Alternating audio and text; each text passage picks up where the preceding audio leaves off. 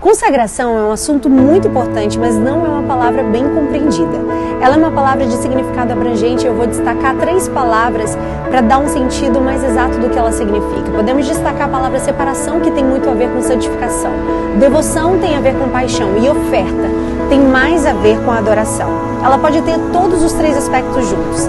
Está escrito em 1 Coríntios 7,35. Estou dizendo isso para o próprio bem de vocês, não para lhes impor restrições, mas para que possam viver de maneira correta, em plena consagração ao Senhor.